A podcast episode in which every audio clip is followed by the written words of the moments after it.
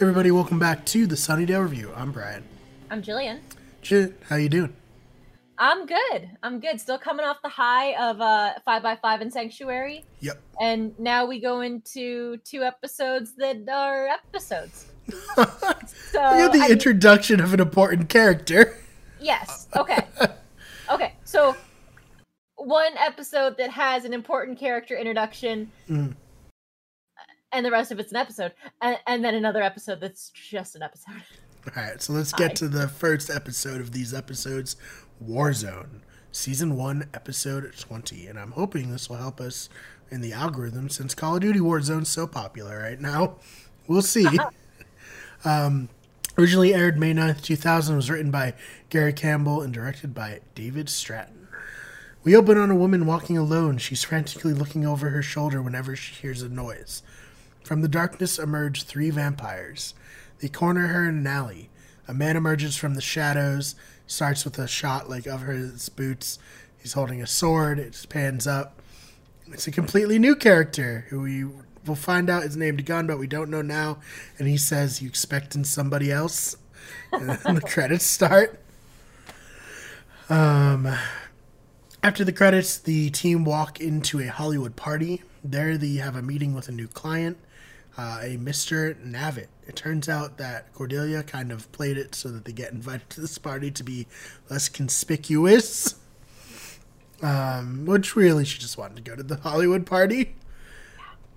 And when they walk in, she's like, "Oh, I miss that smell of money."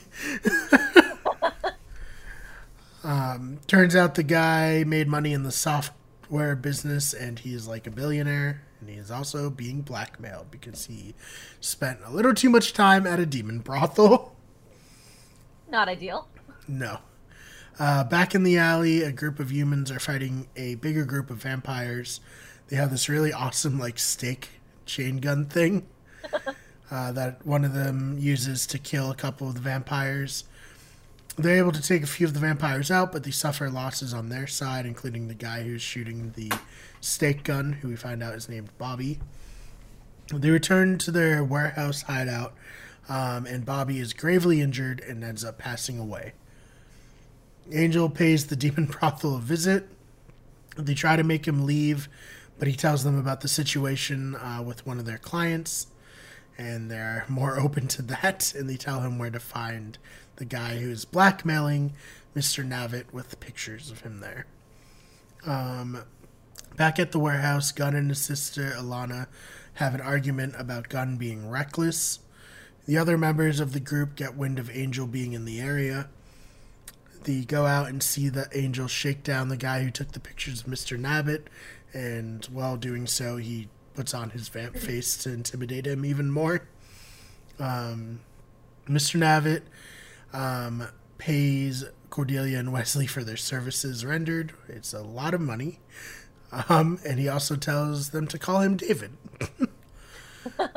um, They The have next- a new friend. yeah, exactly. He really uh, is not sociable. So this is like the most social interaction he's had. Um, the next day, he meets up with. Uh, the next day, Angel meets up with a guy who has um, the pictures. Although now he has demon backup. Angel manages to get the photos while dodging attacks from the demon. Eventually, Angel is able to come out on top of their fight and kill the demon, and the guy runs away. Um, as Angel is catching his breath after the fight, he is staked through the shoulder by one of Gunn's group.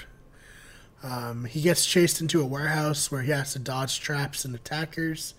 He takes Alonna hostage and is able to have a conversation with Gunn. He then tosses Alonna aside. She hits a trap and nearly gets shot with an arrow, but Angel puts his hand out in front of her to save her from that. Um, Angel tries to explain that he's on the same side of them, but they don't buy it and tell him not to show up again. But they let him live because uh, he saved Alonna from the trap. Um, Angel, Cordelia, and Wesley realize that the group must have been pushed into attacking vampires and they're just fighting back.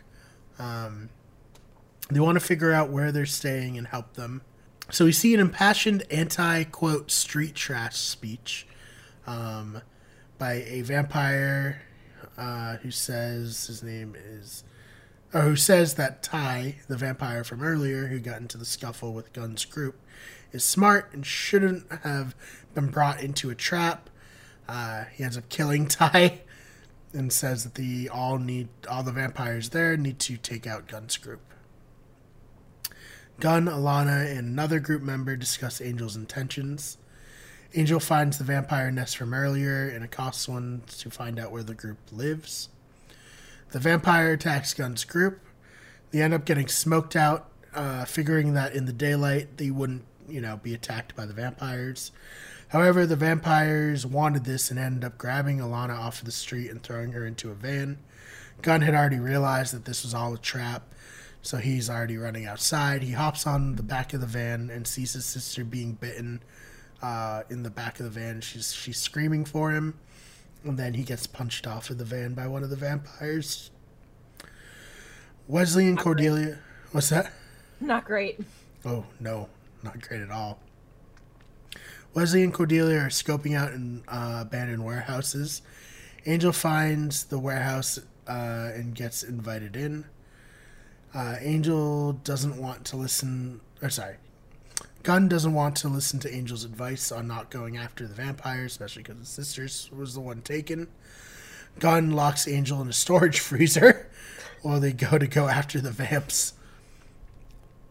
Uh, Gunn scopes out the vampire hideout. He finds his sister, and at first he's very happy to see her because she's alive, but then he realizes that she's been turned.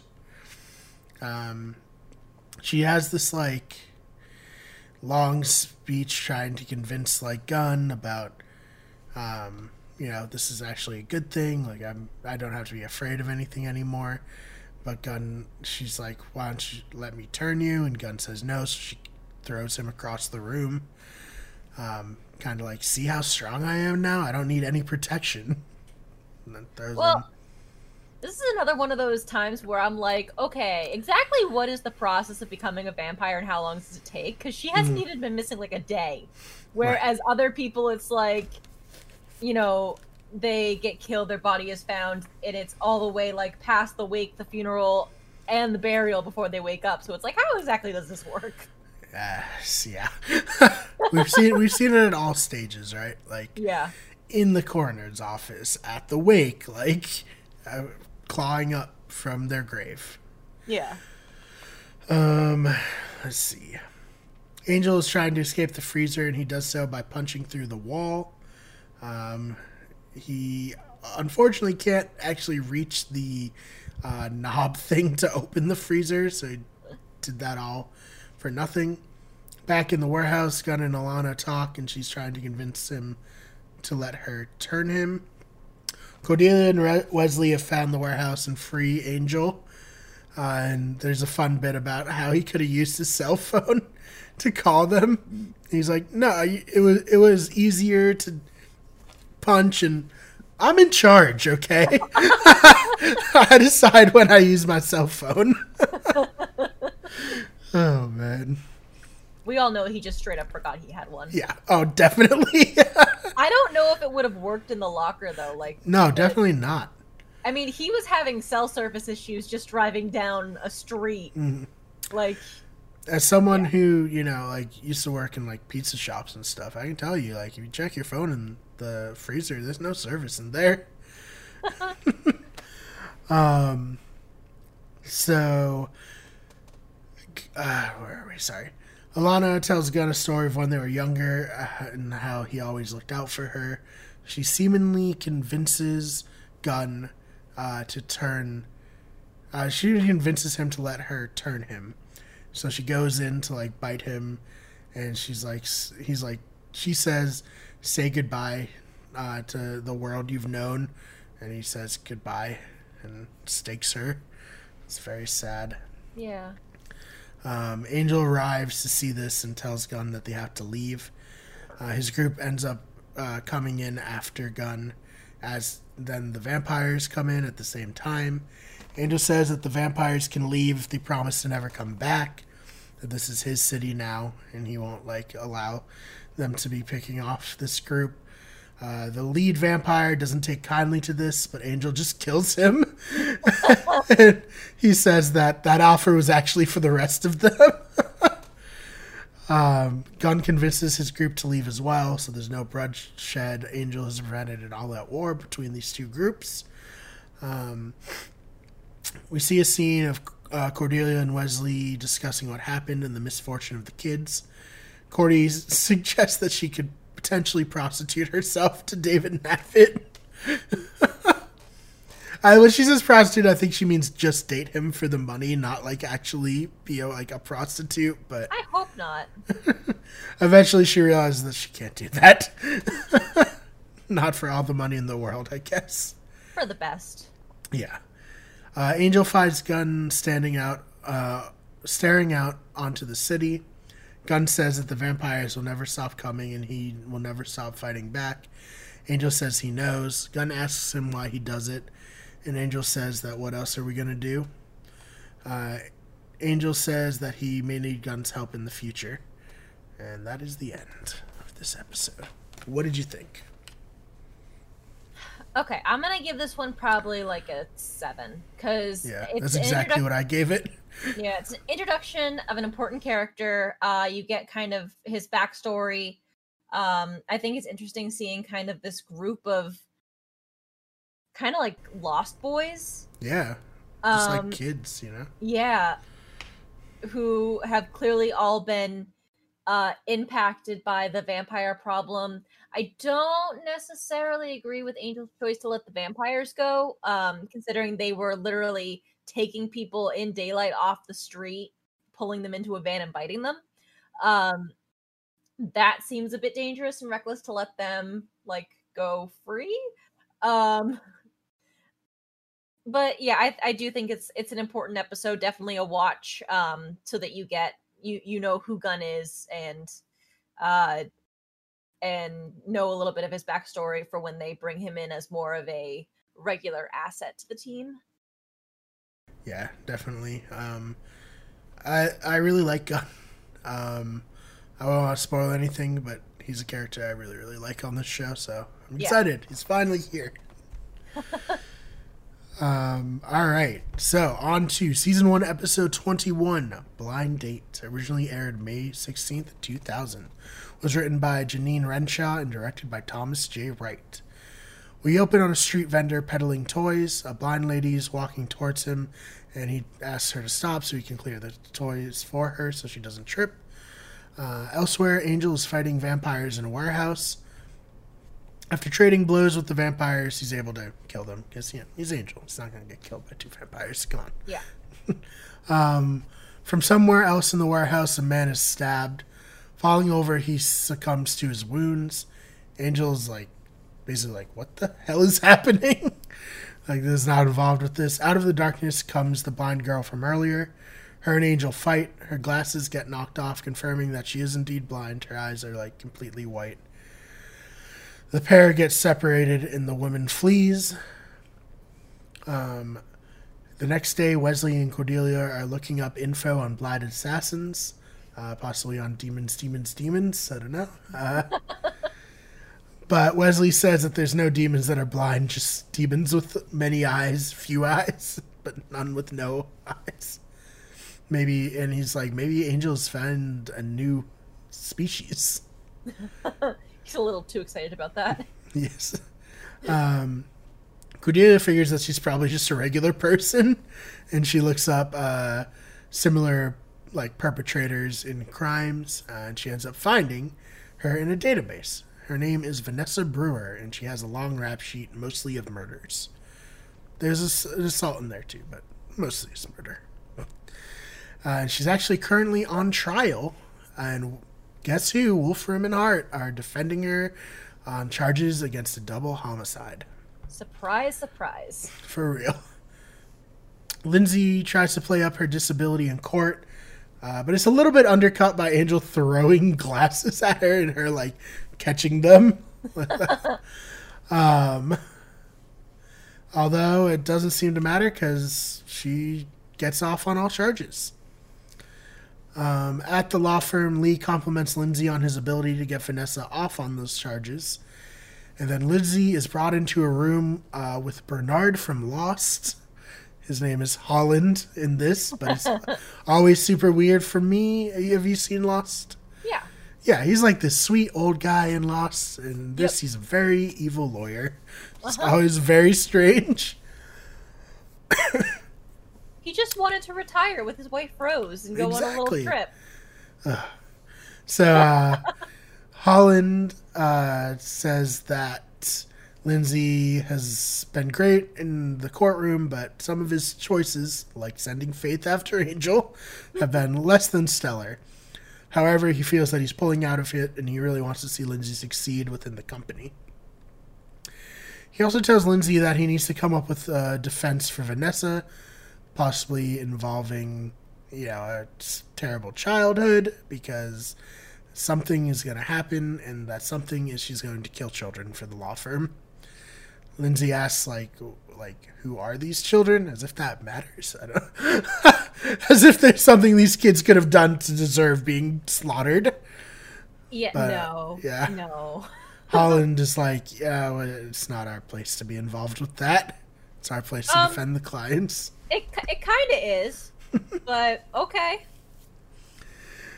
Oh man. So back at Angel Investigations, Angel is very angry that Vanessa got off, and he throws a phone at the wall. Uh, Angel realizes that he's not able to fo- fight Wolfram and Hart with his strengths. He can't even testify to the crimes that people have committed in front of him. Uh, and Cordelia's like, well, maybe Night Court. um, he's just much more efficient when it comes to punching things. Just when Angel is at his most despondent, in walks Lindsey. Uh, Lindsey says that he wants out of his lawyer life. Uh, he says that he knows Angel and that when he was alive, Angel didn't know poverty. Uh, Angel, however, has or Lindsey, however, has experienced true struggle, and that's why he decided to become a lawyer, so he'd never have to go through that again. Um, Angel is very disinterested until Lindsey brings up the fact that children are going to be killed. And then he's like, "Wait, what? No, Yeah. can't have that." um, they make a plan to subvert the Wolfram and Hart security. The big hitch is that they have um, that security that tells them when a vampire has entered a building. To circumvent this, Angel reaches out to Gunn to procure one. um, To procure like- one what? uh, to procure a vampire. Okay. Yeah. He's like, seems like you think you can get one. He's like, I could, but why would I? And he's like, well, you know, be fun. I'm like, all right, fine, fair enough. uh, Lindsey enters through the front door while Angel is going to come in from the sewer. He's uh, welding a hole in the like bottom of the building. As Angel enters the building, Gunn brings a vampire in a bag uh, into the building, setting off the security and causing a scene in the lobby, allowing Angel to sneak in unnoticed. In the vault, Angel is attacked by a demon, uh, but blows pink powder into its face, paralyzing it.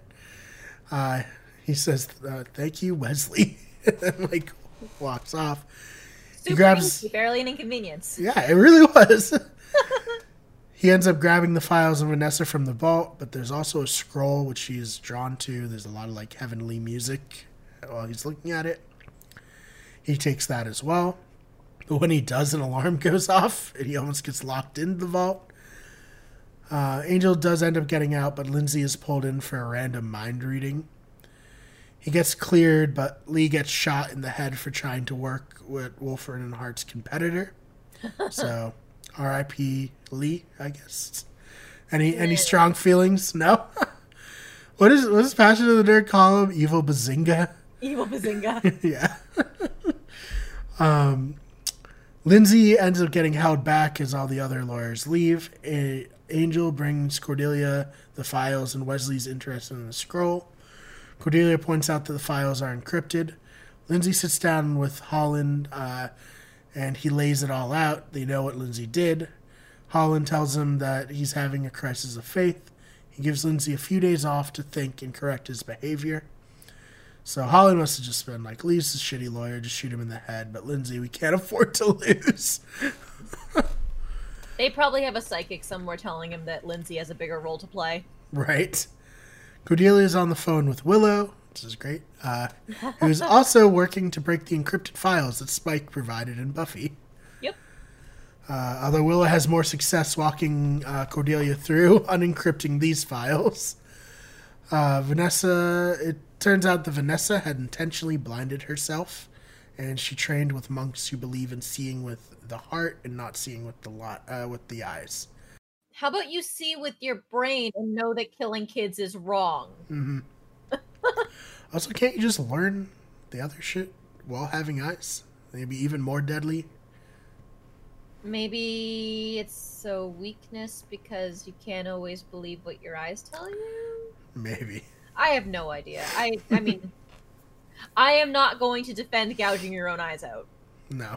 I'll just put it that way. So, um,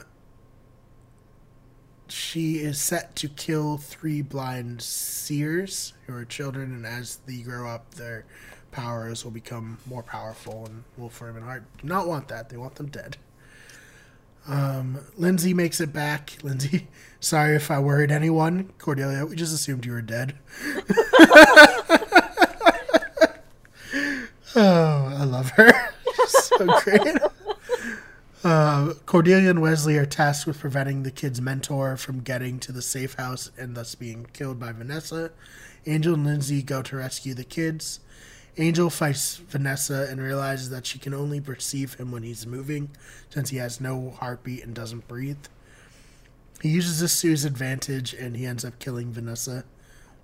Wesley tells Angel that the scroll talks about a vampire with a soul. Um, but that's all we get for that right now. Lindsey returns to Wolfram and Hart. There he sees Holland packing up his desk. Holland offers Lindsey a promotion as he is going upstairs.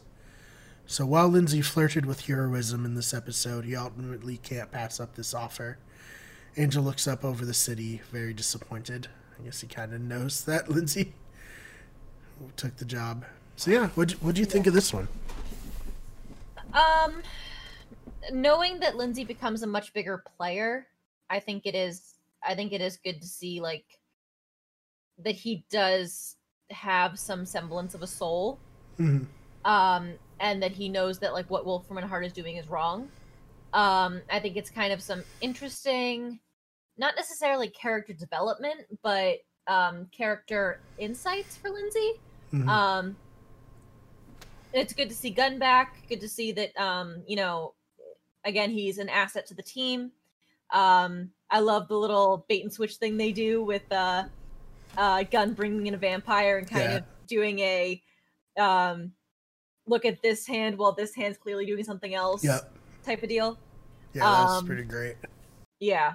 So I I enjoyed this episode. Hmm. Um I think I'll give it probably like a like a 7. It's not like an over the top amazing episode to me. Hmm. Um it's it's I mean it's not like a 5 by 5 or sanctuary for me, but Right, it's yeah, it's pretty good. Yeah, I like it too. I think things definitely heat up on the back, like the last few episodes of this. Um, and with that, I am giving it a seven as well. And yeah, is there anything else you want to say before we end this episode? Um, I think that. Okay, so for anybody who didn't listen to our Buffy podcast or our our Buffy episode discussions, um, basically, season four of Buffy, which is air was airing at the same time as season one of Angel, uh, they went through some kind of issues with major cast members leaving Mhm. uh, unexpectedly, kind of halfway through the season, um, Right. and kind of had to regroup. So I definitely feel like this is one blind date is one of those episodes where I feel like in the back half of Angel, the writing was not so great Mhm. um because i think that more attention was being given to buffy knowing that like buffy and angel literally aired on the same night so this blind date would have been airing on the same night as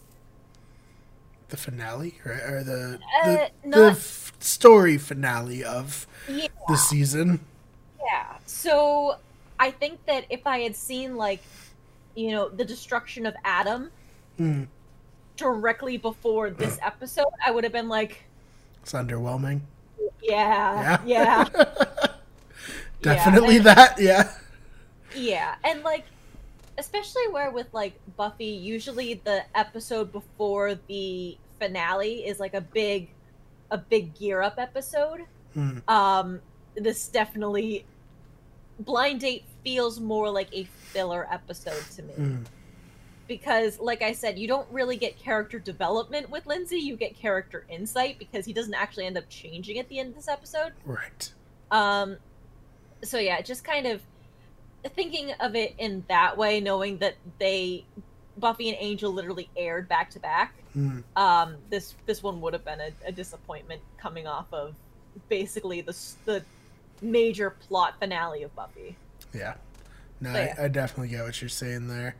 Um, so I'm excited. So next episode, we're only covering one episode and kind of talking about the season probably as a whole and what we thought Mhm. about Angel's first season. So look out for that. Um, we will see you soon. Jill, where can they find you online?